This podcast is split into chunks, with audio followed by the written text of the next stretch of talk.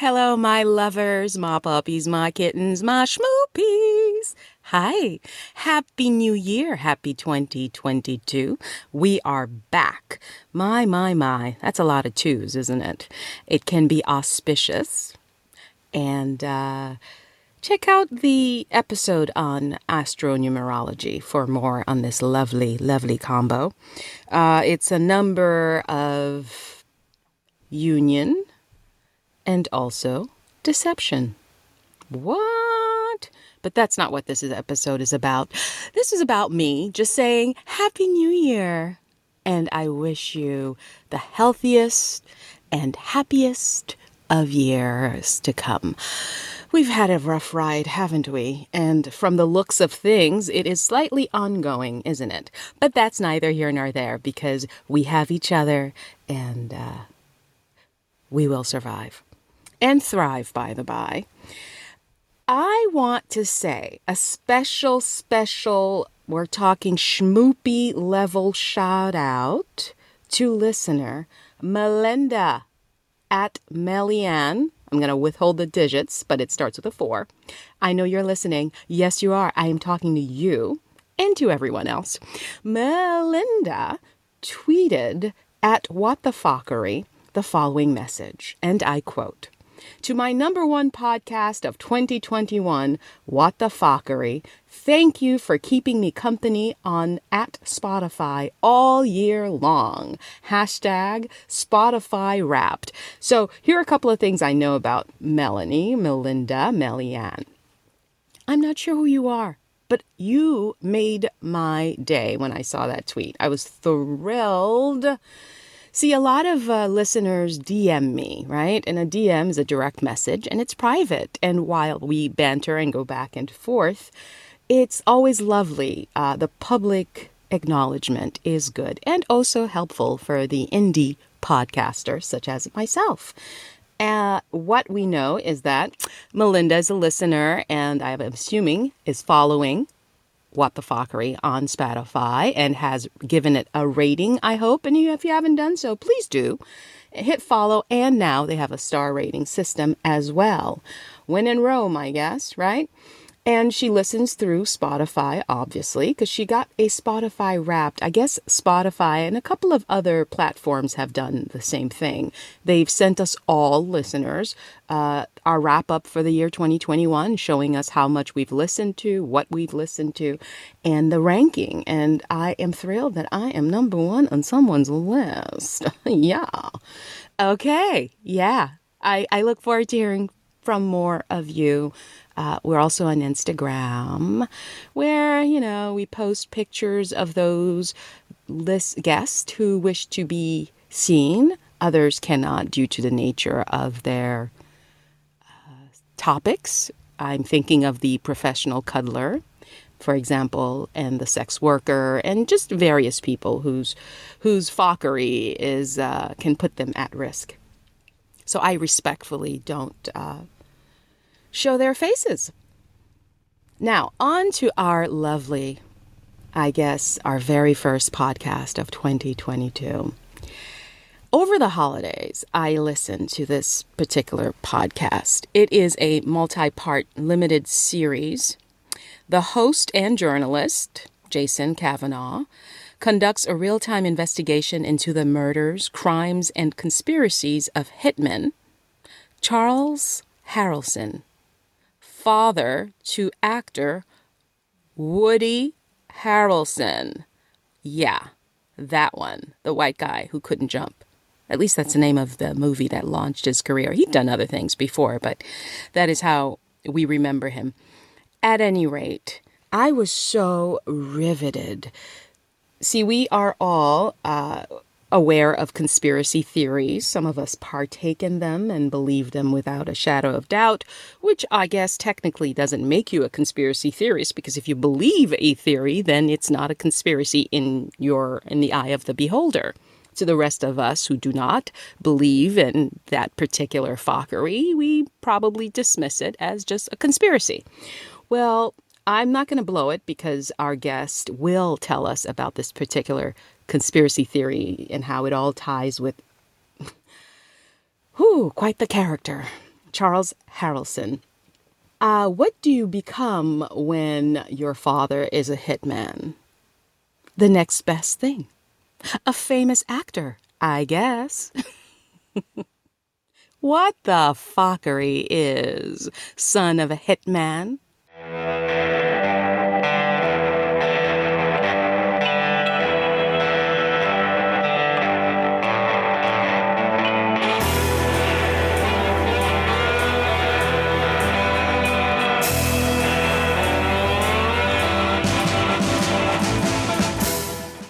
Well, we're about to find out. I am still Nadege August, your host. If this is your first time, welcome, welcome, and bienvenue, bienvenido. And uh, What the Fuckery is a podcast about the things we hear about but don't know enough about. A series of conversations dedicated to hearing firsthand from the very people whose lifestyle, truths, or concepts we struggle with understanding, the very things we should know about but are afraid to discuss. Our topics and subjects may or may not be mainstream, but our guests and sometimes expert are in it, living their truth whether you accept them or not. In that vein today, my guest is Jason Kavanaugh. He is a veteran nonfiction TV producer. Over the past 17 years, he's produced series for a range of networks, including CBS, History, Discovery, Bravo, MTV, VH1, A&E, and PBS. Now, Son of a Hitman was produced by Spotify and released and available only on Spotify, I'm guessing. It is Kavanaugh's first foray into narrative podcasting. He brings his documentary and interviewing experience to uncover answers on a case that is over 40 years old. Let's do this. Jason, what the fuckery is Son of a Hitman? So, Son of a Hitman is a true crime documentary podcast that I produced and hosted in 2019. And it was number. So, according to Spotify, it was the ninth most popular true crime podcast in the US in 2020. I have to say, once I got word of your podcast, I binged it. I think I got through it in one day. It's helpful when you're home and you're listening to a podcast to reorganize, clean, putter around, and I was riveted. Uh, rather than let me butcher what the story is in essence, could you tell us a little bit of what it is? And I think my audience will be pleased at the salacious nature of why I had to find Jason Kavanaugh. By the way, Kavanaugh, I've never seen it spelled without a U. What's that about? Yeah, that uh, it's about? just it's just uh, an alternate spelling of the name. It's a very popular Irish last name. There are a ton of Kavanaughs out there, and I actually know some other Kavanaughs who are not related to me who spell it the same way. I have no relation to Brett Kavanaugh. I want to put that out there right right off the bat. I feel like he's ruined you know my last name. Get get off the podcast. Sorry if you're a big fan, but yeah. Okay. All right. So back to the subject at hand. What was that about? Sure. So, Son of a Hitman is about Charles Harrelson, who is the father to famous actor Woody Harrelson. And Charles Harrelson was a contract killer convicted of assassinating a federal judge in 79. Uh, and he claimed to have been involved in the JFK assassination. Right. So it's uh, listeners, it is worth the listen, if nothing else, for the conspiracy of the conspiracy. And I think part of it too, for me, and I have to be honest, is obviously you know Woody Harrelson being an actor we all know, and he's quite lauded and known. I had no idea I had no idea of his history. Um, but we can't blame a child for the sins of his fathers, can we? Although apparently mm-hmm. there's a book called the Bible that claims that that happens. it's a very popular book. Have you heard of it? I've heard a thing or two about it. Yeah. yeah. What I really, what really intrigued me is that you are not a, an investigative journalist, are you? What is your background? Sure. So I have a background in television production. Um, I'm a producer of nonfiction content. You know, I've been doing that for 17 years now. Um, Anything? And sure. Um, you know, over the years, some of the more the bigger name shows that I've done uh, were, you know, Moonshiners for Discovery Channel, uh, The Real Housewives of Atlanta for Bravo, uh, Teen Mom 2, which was on MTV. Uh, Best Week Ever was a comedy show on VH1. Um, I did Nova for PBS. Biography, a couple episodes of Biography. Um, you know, I've done some journalistic television here and there. Um, you know, I've interviewed a lot of people over the years. Just normally, I am, you know, behind the scenes, I'm cut out of the interviews. And so this was the first time doing something where I was, you know, going to be featured uh, and had to listen to myself interview people, you know, and, and have to listen to that in the recordings and in post and all that, um, which was a first. And you also had to make decisions along the way. Uh, and and you ended up developing your own theories, your own instincts about the stories, and you had a lot to keep straight. There are so many moving parts to this. So you, how did this idea to do this podcast, "Son of a Hitman," come about? So a friend of mine, uh, we had been PAs together at MTV back in the day, back in 2005. You know, my first TV job, we met. Uh, my friend Andrew Jacobs, uh, he went into the development route, whereas I went production. You know, I eventually became a showrunner. He became a development executive, uh, and at some point, he had you know, he was familiar with the rumor that Woody Harrelson's dad killed JFK. You know, it's just like a funny, and it, to him, it was like a, a comedic thing. It's like, that's not real, you know? So he looked into that and saw, oh, wow, the guy actually did, uh, he died in prison for the assassination of this federal judge in 79. So Andrew reached out to Woody's people and, you know, they immediately said, don't ask again. we, don't want to touch this. Not happening. So Andrew then looked and found that Woody had two brothers, one of whom lives in Los Angeles. Uh, so he reached out to Brett Harrelson, and Brett was interested. So he went, shot something with Brett and with an attorney, Danny Sheehan, who I spoke to in the first episode as well. Um, who had who was familiar with Charles's case and had helped to do some investigative work on it um, while Charles was locked up. And they shot a sizzle for that. It did not go to series. It didn't sell. Uh, so at some point, Andrew came to me and he said, "Hey, I'm thinking of doing this as a podcast. Would you be interested in show running this thing?" You know, he we're friends for a long time, and he knew that that's something I could do. Um, you know, the storytelling element of it is, you know, it does fit with my background, you know, and, and what I've done in television so far. There's always a lot of moving pieces. It's telling like complex stories, often with like a lot of different sets of characters, et cetera.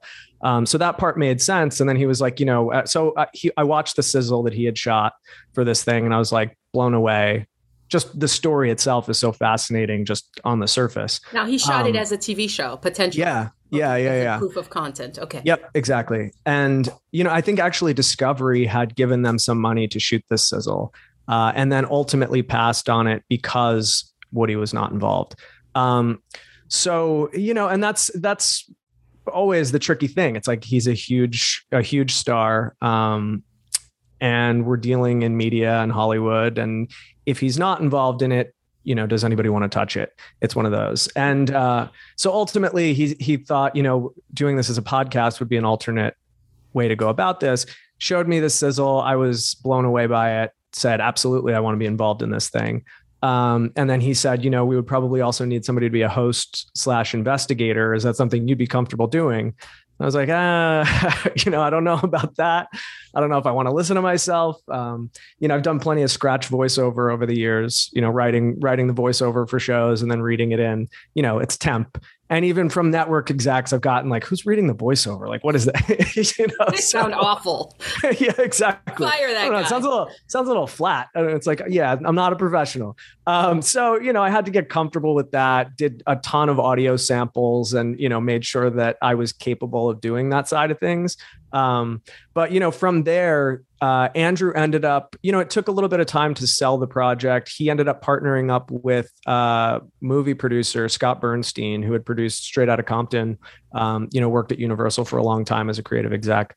Uh, and with Scott's help, it sold to Spotify. so Spotify gave us a budget to produce this thing, um, and so from that point on, it was you know doing rewrites of the of the creative, putting together an outline.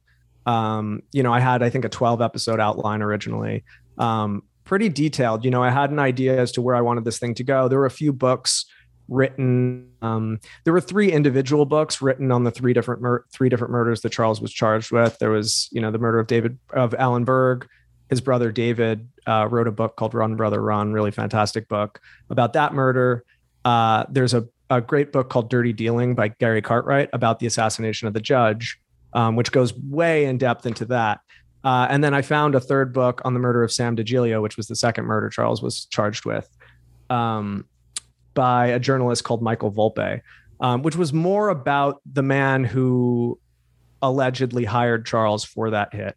Um, but he had done a, he had done a bunch of FOIA requests and had had found a lot of documents and you know trial transcripts and things like that um, that I was able to then piggyback off of that. Interviewed him. He's included in the podcast as well. So you know with those with those three books, I, I did a ton of research. Started like pulling together every news news article I could find on these murders um, and began, you know, fleshing out who do I want to talk to, you know, put together an Excel list of, you know, endless list, a wish list of people who I would love to get in touch with, who would be primary sources who could tell me about this stuff. And, you know, ended up lucking out in that, you know, some of them it turned out had passed away before I before I got to them. Um, but in other cases, I was able to talk to a lot of people who were involved in these things. And like a lot of people said yes, which was pretty incredible. Yeah. You know? Yeah, and it was fascinating. You got pretty lucky in how willing they were, but there are also a few instances of contradiction. So mm-hmm. no one truly knows the the real story. And of course, you know, with his Charles passing, we I mean, he left with his secrets, so to speak. Mm-hmm. But why the title Son of a Hitman? Was he an established hitman? Were you able to get that definitive answer? I mean, he was charged he was charged and convicted of the murder of Sam Degelia and the murder of Judge John Wood. So, you know, and and there were people who said they believed, you know, uh, John, uh, Jack Lawn, who was uh, captain of the Texas Rangers back then, he believed that Charles was responsible for, I think, up to 10, 10 to 12 murders um, that they just didn't get him for. So I do believe he was a hitman. Um, you know, there are questions about those specific murders and, you know, was he involved? Did he have accomplices who were not charged? Um, but yes, I do think he was, in fact, a hitman. You know, it Brett uh, Harrelson, one of his son, Woody's brother, uh, sounds like he. It sounded to me as if he is convinced. In fact, all three brothers, I'd, I, I, even Woody, because at some point Woody invested in trying to get his father out. Right?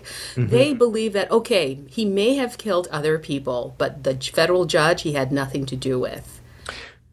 Yeah, and I think that you know, I think that they have questions. I don't think that any of them have absolute certainty about any of this stuff.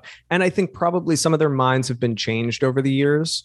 Um, but certainly Woody and Brett did believe that their father was innocent. I think Jordan did at that time. I think at this point, Jordan may have a different idea as to whether his father was guilty or innocent of the killing of that judge.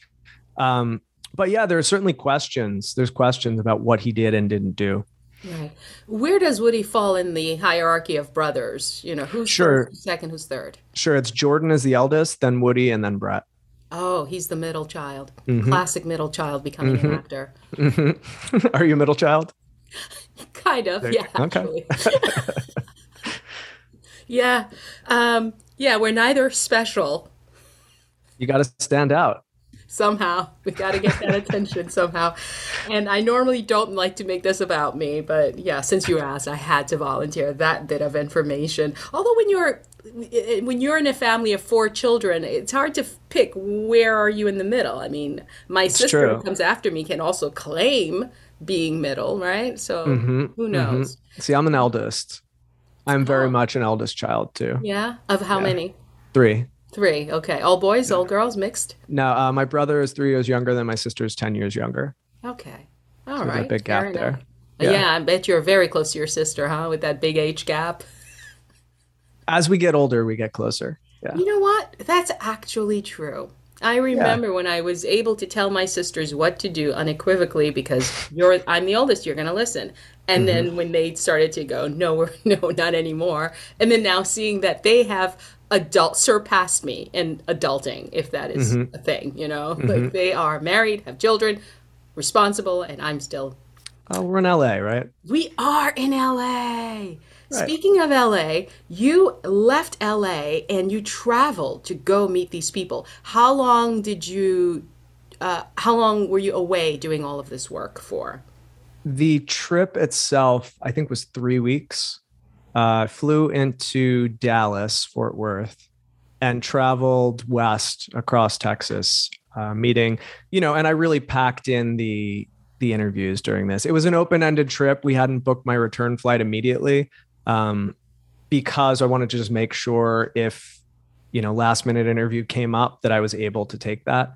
Um, you know, as I was interviewing people, I would always ask, "Hey, is there anybody else you recommend that I speak to?" Mm-hmm. Um, because in so many instances, that was how I got access to you know the next layer. Uh, and it really was just you know trying to peel back this onion and and getting all sides of it. You know, talking to the prosecutors, to the FBI, um, did you have Sorry. all of these meetings uh, scheduled ahead of time? I had I had made contact with all of these people and said, "Hey, I think I'm going to be in Texas during this period of time. Do you think we could schedule a time to meet?"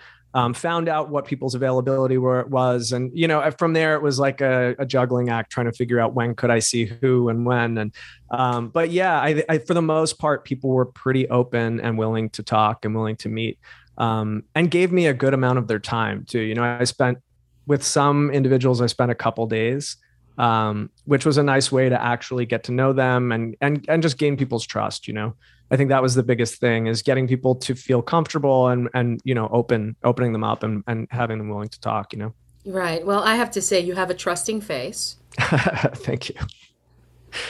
I'd certainly give you some information about myself. All right. I, I know you're a middle child. I you know, you were going into a situation where you knew you were going to be around uh, quite a few unsavory characters. Were you nervous? Were you scared? What was you that know, like? I, you know, I guess it's what's the definition of unsavory, right? I think going into this, I tried to just treat everybody with respect, um, recognize the humanity and everybody else who I was going to be dealing with and take it from there. You know, there was a line where I had to sort of check myself and remember because part of this is like I'm producing this thing. So I'm thinking just in terms of what's the story? Am I getting like the goods? And then on the other hand, I'm going, but I'm the talent and I need to protect the talent. and the talent is me. And I need to just recognize I'm not a character in a mystery novel. This is real life. And I do need to be careful. You know, I think there was a moment in Houston um, where I found that what's that guy's name? God, I'm blanking on his name. The guy who hired Charles to kill uh, Alan Berg. Oh. Anyway, there was. Yeah, uh, I, I do remember. I, mean, I do remember that sorry. interview. Yeah, I'm no. like I'm like drawing a blank. It's okay. I, um, I am too. Right. yeah. Uh, it, it was a couple years ago. Um, but anyway, I'm in Houston and I now know where this man who allegedly hired Charles Harrelson to kill Alan Berg, I know where he where his where his place of business is, right? And at this point, I'm like, okay, I'm gonna call him to make contact with him. I call him. I speak to him very briefly. He says, I, I want nothing to do with this and hangs up. I then call Dave, David Berg, Alan Berg's brother, to tell him that I made contact. And he says, listen, I know you're good at what you do, but do not go over there and try to talk to him. He's always armed. Don't go over there. And, you know, in hearing that, I'm like, okay. I mean, the guy's is he really going to shoot me? I'm like some some random person coming and knocking on his door. He doesn't, you know, even if I am asking him questions about a murder that took place 40 years ago. I mean, does he really? He's not going to shoot me. Then again, I'm like, I don't know. He might. It is Texas. it's Texas, and I'm I'm hassling him about something that he doesn't want to think about. And I don't know. It's funny. I had called the person who I was dating at the time uh, immediately after that as well, and she was like, "Just go over there and talk to him." Wow. She's like, "He's not going to know who you are." And I'm like, "Really?" do you are, are, do you have my best interest at heart here? um, you know, I and I think I don't regret not having seen him in person. You know, I was speaking to someone recently who works for the Innocence Project in Los Angeles who was saying that she does go and knock on the doors of killers all the time. Hmm. And she's like, that's just a part of it. You just do it. Um, and, you know, maybe with a little bit more experience, and maybe the next one I would, and I would feel more comfortable with that. But for me, it was like, I'm alone. I'm in Texas by myself. And I don't know. I don't. I just don't know what can happen. You know? Andrew did not come with you, your partner. He did not. He had just had a kid. Oh wow. He had just had a kid. There was talk of him coming initially, and then his wife had a baby, and then it was like, okay, I'm going alone. Um, I did meet up with Brad, who was Brad Thompson, who was our investigator. Um, I met up with him in Dallas. He came with me to Lovelady, Texas, which was where Charles had grown up. Um, and I was glad to have him with me out there because it was a little bit. People said a couple things that were a little weird. Mm. Um, threw you around needed like, him to translate. Uh, not even that. I mean, people said like weird racist stuff, which was like, oh, okay, I'm not in Kansas. Like this is, you know, this is not Los Angeles. I'm in the middle of nowhere, East Texas. Um, yeah, I don't know. So, so I was glad to have Brad with me, who was, you know, a cop, retired cop who now works as a, a private investigator, and um, yeah, I was happy to have him with me. Um, you know, but from there, I left him in East Texas. He couldn't come with me the rest of the way. And then, you know, from there, it was like, other than you know that initial the Houston stuff, I think from there, you know, the Chagra family, there was a moment where you know meeting with leader Chagra, and he's like, "Let's go into Juarez. I'll take you into Juarez. We'll have a good time." And then you know, I call everybody back in LA, and they're like, "Do not go into Juarez." With someone who spent you know a number of years in prison for selling drugs and whose family is you know he's a legacy. Um, but you know what? He ended up being like the nicest guy in the world. I had a great time hanging out with him. I hung out with him all weekend.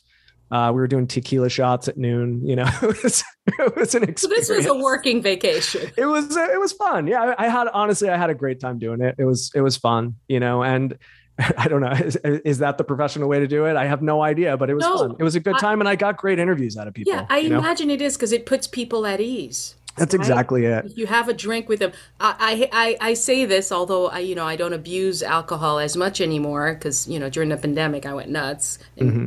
Probably who didn't, I don't know. Mm-hmm. But I, I, I do have a thing where I say I don't trust someone who doesn't drink. so if someone hands you a shot of tequila and you're trying to get information out of them or an interview, you might as well guzzle that pupper down. Well, and you know what? In that case, it wasn't even that mercenary. It was more like you know what? I'm here in El Paso. This guy's offering. He's fun. You know, let's do it. Let's have a good time. You know, it, it, it got that weekend. It was a long weekend. I was exhausted by the end of it. Also, just driving across Texas, and that was toward the end of the trip. I was I was worn out by then. But you know, really nice guy, and you know, it's one of those instances where I think it's interesting in talking to the law enforcement side. There's sort of a very black and white idea as to innocence and guilt and the good guys and the bad guys. And then you meet people and you're like, these aren't bad guys. Like there are laws in this country and they change over time, particularly drug laws, right? And what was illegal even 10 years ago is now legal, you know, with marijuana. And so, you know, I I don't think that makes in most states, right? And I don't think that makes somebody a bad person. It's like, yeah, maybe somebody took advantage of, you know, you can make more money if something's illegal. So they they did X, Y, or Z. But I don't think that makes somebody a bad person. It doesn't make them a dangerous person. Um, you know, and and that was nice to to be able to spend time with people who are, you know, have different backgrounds and right. yeah, learn from them. you them. Know, and, and I think too, law enforcement enforcement certainly forgets that I get that there is there is there is a gray area that most people don't want to acknowledge, right? Because of the rule of law, we have to. Mm-hmm. It's either that or black or white, as you mm-hmm. as you put it. But we have to acknowledge, or they have to acknowledge, that as humans we are multi-layered. We are Absolutely. not just one thing. I refuse to believe that a bad person, so to speak, bad because of their is like that 24/7. These are people. Look at Charles. Gave, you know, was married, had the three sons. Granted, none of them lived with him except for was it Brad or Jason? Uh, Brett. Jordan. Yeah, Brett lived with Brett. him for like six months. Yeah. the year the year that the judge was assassinated. So pretty soon before that. Yeah, go figure. Yeah. So yeah, no, to your point, people aren't just one thing. So you you can have a human contact and and, and connect with them at that level. And mm-hmm. you know, how they earn their li- living is not up to you. Sure. I heard it described as, you know, in, in terms of people who are, say, in prison for committing a murder, uh, they are being defined by the worst day of their lives, you know, and that's not the the total sum of who that human being is, you know. That's true. People make mistakes, um, it, you know, and it's not to say that uh, it doesn't justify anything, but it does. You do have to have some compassion, I think. Um, you know, I was really struck by you know meeting with the kids of Jimmy Chagra, um, like Jimmy Jr. You know, and he would talk about visiting his. You know, both his parents went to prison, uh, and being a little kid and having to go visit them on Christmas and everybody be crying. And, and it's just, you think about that and it's like these poor kids. And it's, again, it's not to say their parents broke the law and those are the consequences. It is what it is. Who but is it's still sad. Who is Jimmy? So Jimmy Chagra is the man who allegedly hired Charles Harrelson to kill the judge. He was okay. a big, big weed smuggler uh, in the 80s. Mm-hmm. Now, Jim, he never admitted to hiring. No, so he was actually uh, he was not he was acquitted for the hiring of Charles, but Charles was convicted for killing the judge for Jimmy Chagra. So it's a complicated thing. He was tried separately. Um, you know, his lawyers were able to get his his trial held separately. Um, and he was found not guilty of that, but he was convicted for the drug charges and so right. went away to prison for life. And then got out in old age uh, because he was willing to confess to the attempted assassination on the prosecutor, James Kerr. Wow. It's- which he then says he didn't do. Right. But he but, but he cooperated because it got him out of prison. Unbelievable. We it's it's a very con- it's convoluted. It really mm-hmm. is. You, tr- you there's a lot of de- there's a lot of detail, and I, I know it's hard to to yeah, track all of it. Exactly, and for true crime uh, podcast fans, this is catnip, I imagine. But you did a great job, I felt, because for someone who came to it, such as myself, with no idea about the history. So I had no preconceived notions of what my I had no judgment, so to speak. Um, so I you were able to to uh, sort of draw a map for me, right? And you were in, in certain episodes you would remind us as to this is where you met this character before, such and such from. They did this and that. So super helpful. Thank you. I, I try. It was a challenge. I mean, I think initially Spotify, some of their notes were can you send us a list of the characters so we can try to keep track of all these names because there's a lot and I we did our best to simplify as much as possible but ultimately like you're dealing with legal proceedings the stuff is complicated you know so you're juggling like trying to understand just what the law is mm-hmm. and then who all these characters are and just keeping it all straight you know and you don't have visuals to go along with it so it makes it even more challenging yeah i was know? going to say yeah it's not mm-hmm. like watching a movie or a documentary where you can remember oh yeah yeah I, I right it's that guy with the mustache whatever right. you know yeah, yeah, yeah. Or the woman with the twang. Um, two more questions. So Brad was the investigator you hired. What? Mm-hmm. Why did you need to hire an investigator? What was his it's a job? Good, it's a good question, and it was not my call. It was one of the other producers. Um, had a contact with uh, this private investigation firm in Texas uh, fortuitously, and it worked out that way. Ultimately, it was helpful to have him because one of the things that he was able to do was get in touch with, you know, there were people who are not listed in the phone book, you know, or harder to track down. Um, particularly, you know, it's like younger people. You can usually find them through social media. You can you can make inroads and and ultimately track somebody down. But somebody who's 70 80 years old doesn't necessarily have social media in some cases like they didn't want to be found you know james kerr the prosecutor who survived an assassination attempt he did not want to be found um, to the point where brad did track him down and his first question was how did you find me? Mm. um, did not want me to give away his location uh, you know as to where i interviewed him any of that. Um, and that wasn't just we weren't just trumping that up to make it sound dramatic. That was real. Yeah, um, yeah. so you know brad was really useful in that. Um also like the first the first person on the law enforcement side who we got in touch with was ray jahn the prosecutor from the judge wood assassination case and really big big prosecutor has done some huge cases. And the fact that we had a Texas Texas lawman basically re- doing the initial outreach helped. Just to say, hey, we're not the, we're not trying to get you, we're not trying to trick you in any way. Um, you know, also Jack Lawn, the Texas Ranger, like it was helpful to have that sort of law enforcement presence, the local presence, a local presence, and also like we're on the same side kind of a thing. I can say that when I showed up at uh, oh not Jack, Jack Lawn, I'm sorry, he was the former head of the DEA and had led the FBI's investigation. It was um it's okay. Listen, so many names. So many names. But the Texas Ranger, when I showed up at his place, he said something to the effect of, Well, how do I know you are who you say you are? And you know, there was like this skepticism. I'm like, whoa, what does that mean? You know, but I think like for me, I'm like some kid from New York with glasses.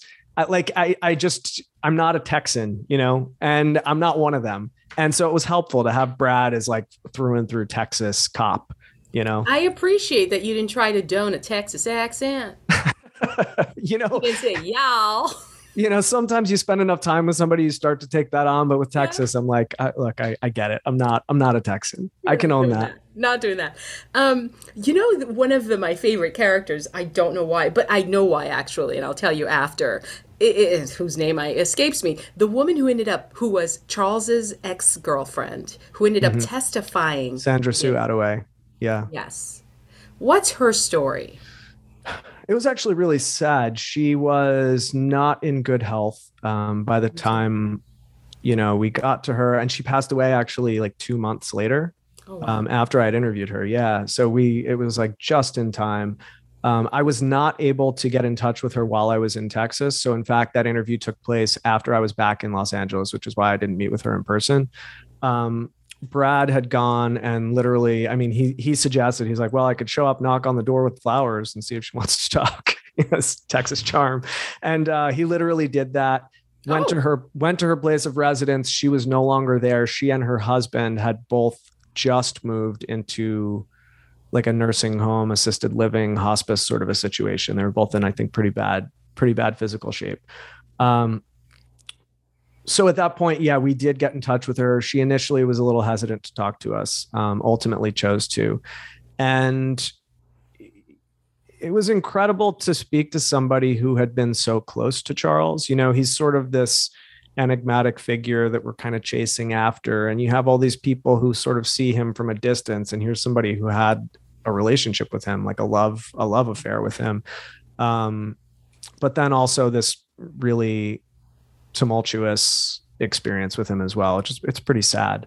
Right. Um, we don't want to give away what she her claims of abuse. No, uh, it's. I mean, it's okay. Yeah, she. I mean, she said that he he basically beat the shit out of her uh, in a casino. Um, pretty rough. I mean, that stuff was hard to.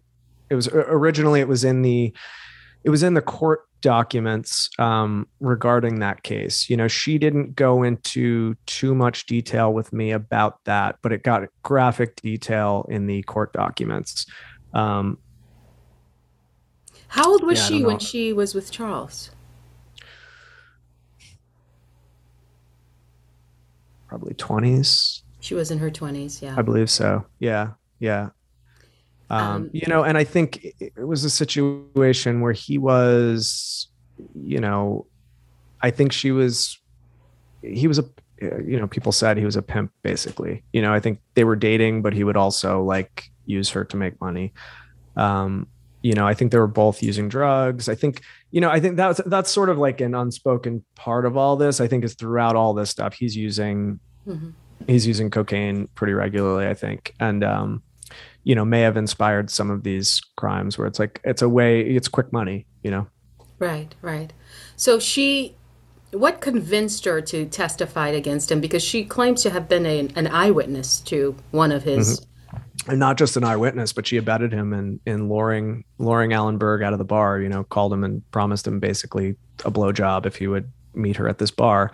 Uh, and then he he comes out of the bar and charles is in the car with her throws him into the trunk of the car and drive him off into the, you know, into uh, out toward Galveston. Um, you know, ultimately, she. Sorry, go ahead. No, no. Uh, didn't Charles get acquitted of that one? He did. He did. He did. Yeah. So he did. So alleged, allegedly, allegedly, Alleged. I should I should add that. Okay.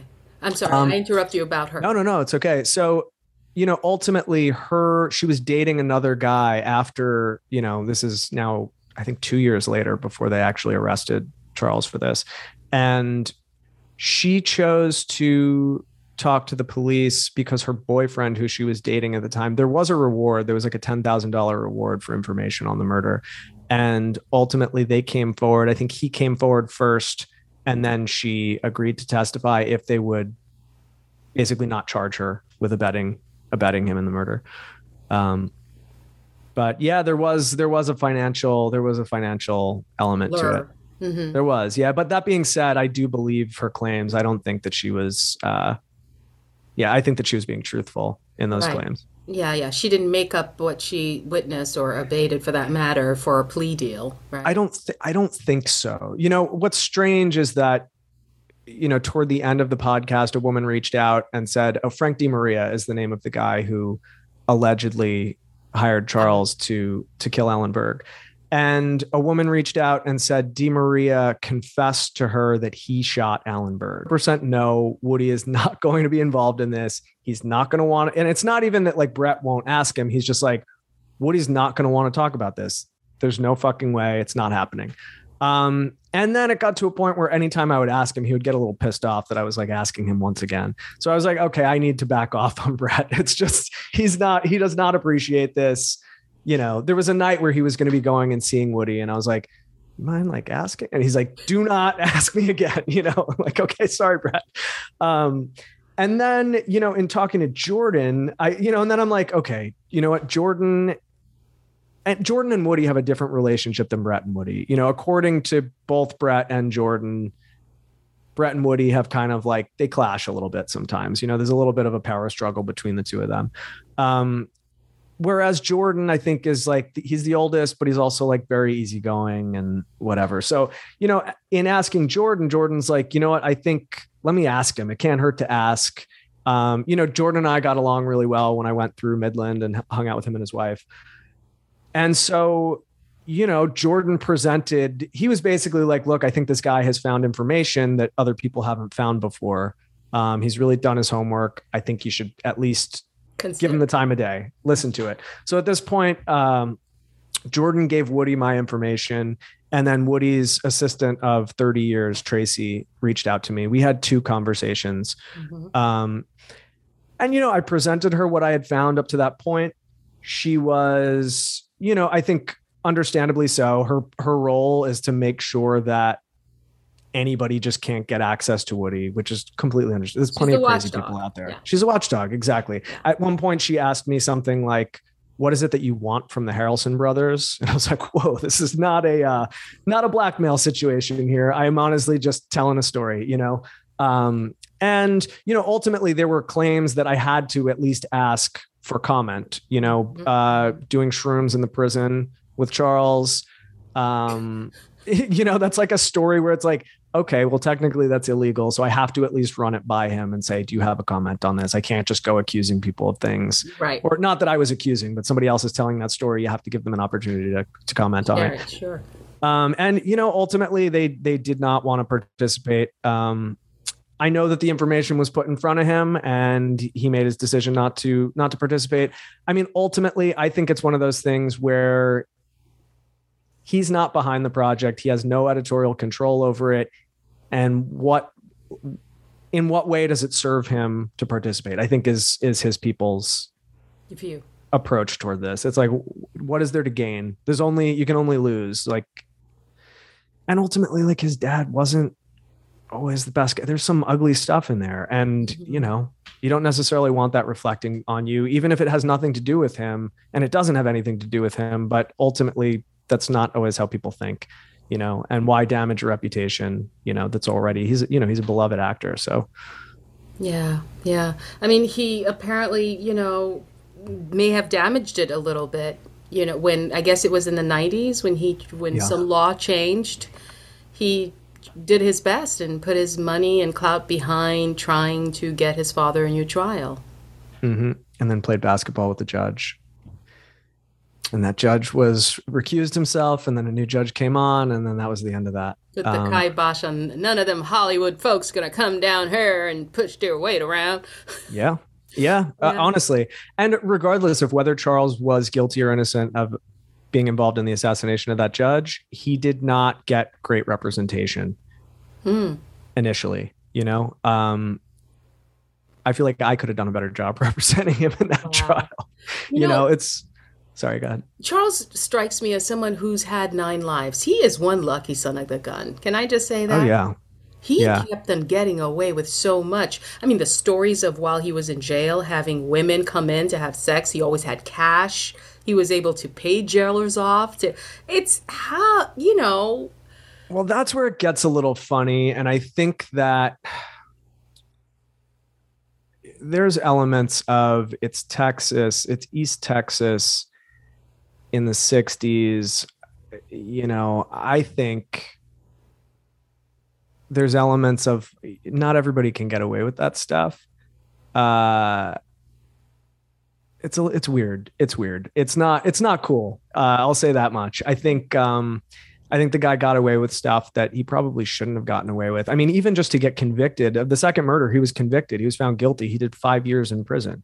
Murders somebody. You yeah. murder somebody for you know for money and you get five years. I don't know you know i don't know how that happens. And i think in a lot of these cases it's interesting looking at all this stuff because what you see is that people who are willing to cooperate with law enforcement people who are basically rats you know they don't do time. I mean little larry you know one of charles's friends that guy was found guilty of murdering somebody tim overton the head of uh, the dixie mafia at the time and he did no prison time. He got parole for murder. You know, so he's cooperating. He's a he's a he's a he's a government witness at that point. Obviously, you know, he's cooperating in some way. Um, so I think that's how a lot of these guys are able to to get by. So hey, if you ever commit a crime, yeah, just co- cooperate. I don't know if it still works that way, but back then, I know, right? It's insane. Payola. Well, Charles sounded like he was a legend in his own mile, mind, and if he had the wherewithal, he may have been a terrific actor. he thinks him, you know, just mm-hmm. based on what we've heard, or what I heard, and the stories people shared about him, his womanizing. Sometimes his stories just sound so outlandish. He mm-hmm. really had a quite the fruitful imagination, didn't he? I think so. I think it's someone who was living this larger than life existence. Right. right. He's got like a fantasy life that he's living out.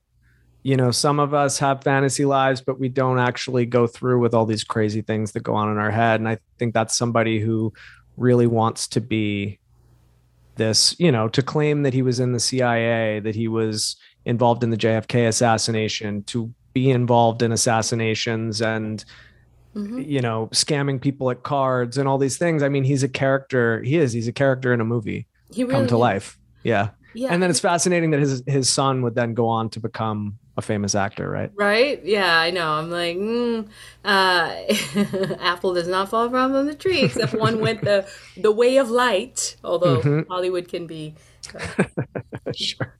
Yeah, we're not sure how light, how much light there is there.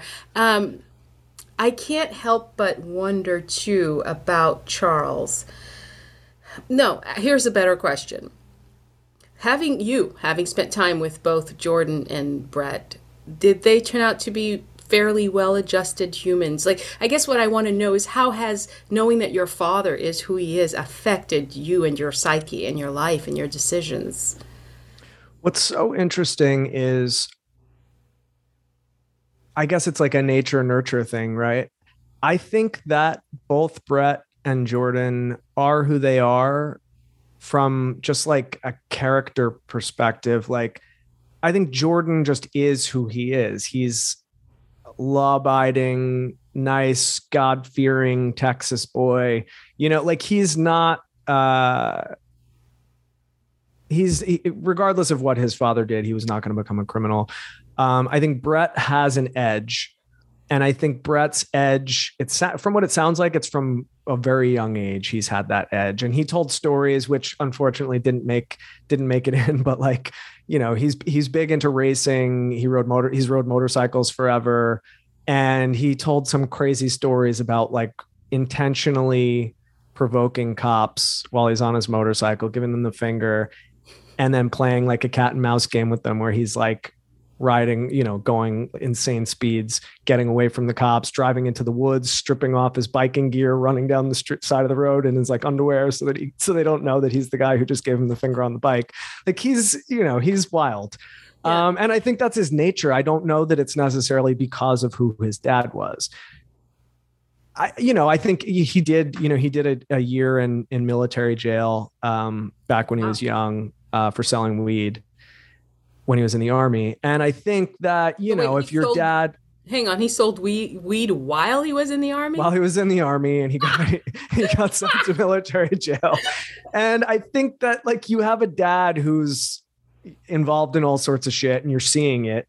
It definitely influences you to be like, all right, well, I'm already that way anyway, so I'm going to continue on that because it's okay. It justifies it to a degree. That being said, Brett, Brett's not going around killing people. So you know, I guess to some degree, maybe it, it lets you like bend the law a little bit and what are you comfortable with in terms of legality, right? But I don't think that if anything, I think they just it's sad. I think they think it's sad, you know, that they didn't partially just that they didn't get to have a relationship with a father figure beyond visiting some guy in prison, you know? Right. Right. Yeah, it, it's it, it it's sad, you know. Mm-hmm. Uh, what has become of Brett with his life? What what's he doing in L.A.? Living the life, or he has is calmed down a bit? Yeah, I mean, he's acted in a couple things. He was in. Uh, if you watch The People versus Larry Flynt, okay. uh, Brett plays Woody's younger brother oh. in that, and he's actually fantastic. He's a good actor. I, I, he was completely unrecognizable to me. He's got like a little mustache, um, which he does not have in in person now. Um, but he, he, was great. Um, so he's acted in some things. Uh, he races. He's like big into the like go kart racing scene. Um, you know, I, he dri- I mean, he drives a McLaren. Like he's got a very fast car. Um, loves his loves his fast cars. He's he's vegan like Woody. Um, you know, I went to a birthday party of his, which he had on a yacht in Catalina. Uh, at some point during the last couple years after having done the podcast and had a blast. Uh, Brett's a character. He's a character. No children, never settled down. No children, never settled down. He had a girlfriend the last time I saw him. Um, on the yacht. On the yacht, yes, and she was cool. Um, she wasn't just a girlfriend for the yacht party, was she? No, I think she'd been around for a bit. Yeah, okay. but you know, I think he's he's a, he's a, he's the bachelor type. Yeah, yeah. whereas, whereas Jordan settled down and has a couple kids. Yeah, yeah, yeah. Wow. You know, I don't know anything about their mother. Do you know anything about their mother? Yeah, she lives in Indiana. Um, did she did not want to. to yeah. Uh, Jordan tried while I was with Jordan. Uh, he called his mom and she was like, Jordan, I don't want to talk about this. Like, she was not having it. He then called his aunt, who was also like, Jordan, what are you doing? Um, so they both kind of yelled at him, and that was that. and then when we were in Vegas, they he tried again. And like, you know, I was in the room, he put her on speakerphone and she was like, I am not talking about this, not happening. You know, I think that she had eh, the way that Jordan describes it, he's like, he feels like she feels like she got duped by this guy who was a charmer. He took advantage of her her father had just passed away when they met. They met on like an airplane. You know, you imagine like he's some guy who picks her up on a plane. He did they, that a lot, didn't he? Yeah, I think he was. Yeah, well, he got was, busted because he was hitting on a. Yes, he was hitting on the stewardess. He was hitting hitting on the flight attendant. Yeah, you know. So I, I think he's one of those types. You know, he's got swagger and he's going around and he's hitting on everybody who he comes across who he's attracted to. And in this case, he ends up having three kids with this woman and then going off to prison, you know? And so I think she's like, now I have three kids to raise. I'm a single mom. And that's the end of my, you know, independence. So, you know, I, I can understand that as someone who's 39 years old now and does not have kids. And I recognize like independence is a beautiful thing. I can imagine like if you're in your 20s and you have three kids, that's it. Yeah. But did he, it doesn't sound like he ever lived with her though. I think they lived together for a bit For a bit, okay. For a Good, bit, good. yeah. yeah. Yeah, when the kids were really young. Yeah, okay. Young. I think he tried, but I, yeah, I think he tried, and that was that. He and apparently, she would. Life, but it He, tr- he attempted it, and it wasn't for him. Probably, yeah. He he wanted that adventure yeah, because he doesn't have any other children that we know of. that we know of now. Yeah, amazing. Mhm. Wow. Yay. This was this was so exciting. I would I really would encourage my listeners to go and find Son of a Hitman on Spotify. It is worth the listen and then come back to this again for for for more clarity, I guess. Uh, For me, this is my version of the behind the scenes of your podcast a little bit, only because I, I had the uh, pleasure of meeting you and figuring out, hey, this is this is a real fuckery. Um, of course, I, I would have loved the literal son of the hitman to come on, but that's too much to ask. Uh, you certainly had a have a wealth of knowledge that they didn't have access to. Yeah, right? um, yeah. Hey, Brett's Brett's around L.A. If you could, uh, Well, if I see a McLaren, I'll walk up. Excuse me, are you Brett? You you he looks. son of a hitman? I mean, he watch People versus Larry Flynt. You'll see what he looks like. He looks like Woody to a degree. Yeah. By the way, is was Charles a, an attractive, handsome, sort of debonair guy? Like, what was his appeal that made him so irresistible to women? I honestly think it's a confidence thing. I think he just had a swagger. I think he had a confidence. I mean, look, attractiveness is in the the eye of the beholder, right? But I think that more than anything else, he was a guy who had a lot of confidence, you know, and could talk. I think he was a good talker. Yeah. Um, you know, you put those things together, I think that goes a long way. Amazing. Uh, was the woman Susan? I think who testified. Sandra, against? Sandra, Sue, Sandra, yeah. Was she? Was she scared for her life? Like after when he Yeah. got off, what what Yeah, happened? she was. Did she get any kind of witness protection, or did she? she move? did not she did not get witness protection she did say she was afraid that he was going to come after her and try to kill her Did he ever? Do we know? She, uh, as far as i know no he did not Okay. he did not Well, but Well, yeah she was she said she was fearful for her life yeah. He may not have been vindictive. That could have been his one redeeming quality.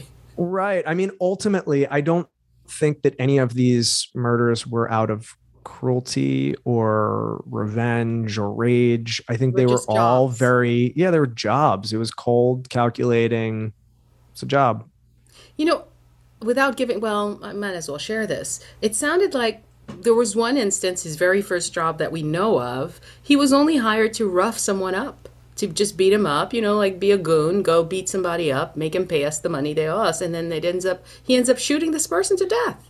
it's questionable. Well, and uh, you know, I'm I'm not sure whether that's true or not. You know, I, and that's where the details get a little murky. It's like one person says, "No, he was supposed to kill them. He was supposed to kill him." Somebody else says, "Oh no, I think he was just supposed to go beat him up and then he killed." Uh, To me, I'm like, if you were just supposed to go beat somebody up, why do you shoot them? I don't know that I buy that. Yeah. I don't know that I buy that, but uh, who knows? You know, Yeah. I will say, if you go and you kill somebody, you're not going to get any more money out of them. True. They're alive; they might be able to pay you more, but it, it could have gotten past that point. You know.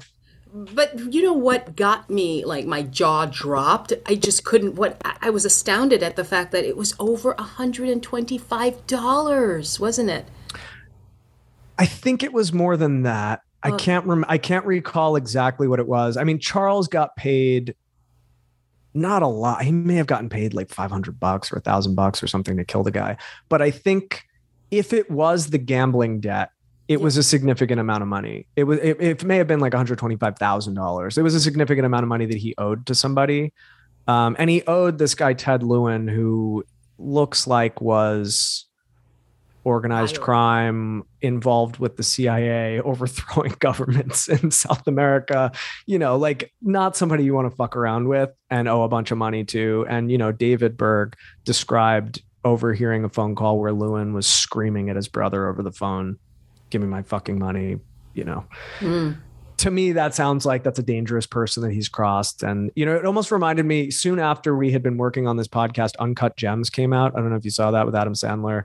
He's basically a gambling right. addict who owes a bunch of money and he keeps, and he can't help himself and he keeps doing things until ultimately he gets himself killed because he thinks he's going to get away with, And that's you know, the thing he's, he's just going to, That's a thing. Yeah, people people become addicted to gambling, you know. And I think a lot of this world is like it's gamblers, it's Texas, it's it's that sort of stuff. I mean, it sounds like Charles was working for this guy Jack Treetop Straus, who won the World Series of Poker in 1980 or something like that, doing collections for him. I mean, it's and then I also recently saw something where apparently Jack Straus was like also a very good card reader where he could actually he's six foot seven. He could actually see he could see people's cards. Who's cheating. Moral cheating. of the story never sit at a poker table with someone who towers over everyone. Yeah exactly right? Yeah yeah. Jason i can't thank you enough for joining me and for your patience with the issues uh, no, no worries yeah, I had issues connecting with Jason listeners. It happens. I'm human. I'm a one person show. See, Jason had Spotify. He had producers. Good. He had to get, report to people. I get to do whatever the flip I want. But I mean, the sad part is I don't get to call someone. I'm having trouble and have a tech support person run run in and fix things. You know, in a perfect world, maybe I don't know that I aspire to that. But hey, no, this was great. Yeah. Yeah. Thank you so much for having me. you. Absolutely. Well, no. Okay. So um, I'm going to get a little personal. When you were packing to leave, was this the same girlfriend who also told you to go knock on the door, Phoenix or someone who said yeah. who was who was really it nervous was. for you? I found it, it interesting that she was really nervous about you leaving and going to this danger zone, and then she tells you, "Go knock on his door. Just go knock." It was. It's the same person. Um, At least she's I mean, consistent. Yeah, I think that I think that probably, you know what, I probably didn't have to worry about anything and going and knocking on his door. In retrospect, I I in some ways I wish I had, but I just wanted to play it safe. I didn't want to I don't know. I just didn't want to overstep and do something stupid and then regret it. Ultimately, like I value my life. I love the story. I love telling the story, but I also recognize I'm a real person and I, uh, you know, the podcast is over and I'd like to continue right. after yeah, the no, podcast ends. Incidentally, is that your, your biggest regret if you have a regret if you should that you didn't go knock on his door is that the one thing you look at like you know that's the one thing i would have done differently no, I mean there are certain areas where I think um, it's mostly stylistic choices. I think as a producer, you know, any TV show I've ever worked on, by the time it airs and you watch it on television, you're like, oh, I should have, I shouldn't have done that. I should have changed that one thing. It's like little detail things. I don't have any major regrets about the big picture approach to, to that we took on this thing, and I think you know, look, I didn't talk to Frank DeMaria in person, but I talked to him over the phone. I don't imagine that I would have a very different experience with him in person had I shown up. I don't think he would have been willing to talk about this. Ultimately, his lawyer ended up reaching out, um, and it was like a very famous lawyer too, uh, f- famous Texas lawyer. I dealt with a lot of famous Texas lawyers on this thing, which was a fascinating world to enter into. Um, yeah, yeah. Ironically enough, we were. I was sued for defamation by the eyewitness. Who Shut claimed, up sued for defamation. Case was dismissed. It was a terrible, terrible lawsuit. Um, but one of our attorneys was Lyndon Johnson's granddaughter. Um, and there are people who, conspiracy theorists in the JFK assassination, who think that Lyndon Johnson was behind the JFK assassination. And now his granddaughter was representing us in this defamation case, which was ironic. And she was she was a great lawyer, a great attorney. You know, we had really good representation here. But wow, so we was the was she just you personally or Spotify? Me, Spotify, the production company. Um, she was not. She was not defamed, and a judge a judge ruled that as much. But what was the what was she unhappy with? What did she hear herself say? She, well, that's what it was. It was her own words. Nothing was taken out of context. Um, she didn't like that there was an episode titled "A Very Unusual Witness." Um, but those were the words of a prose- the prosecutor Ray Jahn had said she was a very effective witness, a very unusual witness. Um, all the episode titles were quotes from the episode. So she wasn't um, happy with the title. Is that she wasn't happy with the title, and she claimed that the podcast insinuated that she was involved in a conspiracy with the FBI to fabricate evidence, which I absolutely did not say or insinuate or suggest. Um, you know, I said that she may have been mistaken. She made a mistake regarding. She said Christopher Walken had directed her Mm-hmm. in a recreation uh, documentary about this case, and that turned out to not be the case. And when I asked her about it, she said I was as sure it was Walken as I was that it was Charles Harrelson that morning. in the apartment complex. And, you know, so we said that was incorrect. Simple as that, you know. And um it, so it's one of those things i knew that people i knew that there were people who i had spoken to who might be unhappy with the way this turns out you can't please everybody unfortunately um, you know she was unhappy with the way that it the way that it turned out but you know we were very careful uh, in any language that we used to not to not defame anybody because I was I was concerned about that. And also I don't want anybody to be unhappy with the right. final product. Just, you know, I was trying to be fair to everybody. You were telling the story as best as you could, right? Mm-hmm. Piecing it mm-hmm. together mm-hmm. as as and plus, I mean, you had I'm guessing there was a legal team behind this like for Spotify. Yeah, sure. yeah, we had we had an attorney, you know, I had a fact checker and I had an attorney look over the scripts to make sure that we weren't you know crossing any lines yeah. um, so yeah we did we did our due diligence and ultimately it was dismissed and Great. that was that were victorious um, anyone else anyone else reached out because with feedback that was not quite yeah. supportive no for the most part people have been you know really happy there was an fbi agent who did not talk on the record ultimately um, who was not particularly happy um, you know, I think ultimately anytime there's any criticism of the way something was done, somebody's going to be unhappy with that. And I know that those guys did a whole lot of work in making that case against him. And I did not suggest in any way that, you know, they did anything shady. Um, but I think, you know, everybody wants the story to be told the way they want it to be told. And ultimately, they don't have that say Right.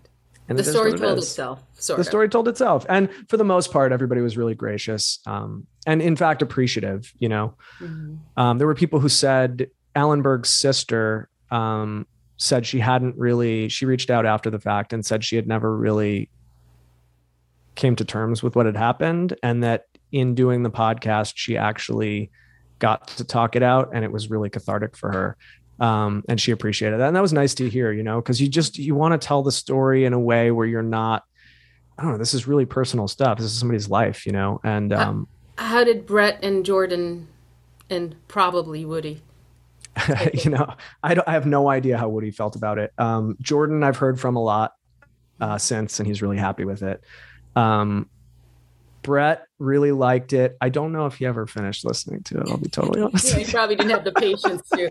And, he's like he's all over the place, but he liked what he heard, and he was he said he gets really good feedback from people all over the world telling him that they really like it. Um, so it's nice. Yeah. Has he pitched you any uh, TV shows? At one point. Aha!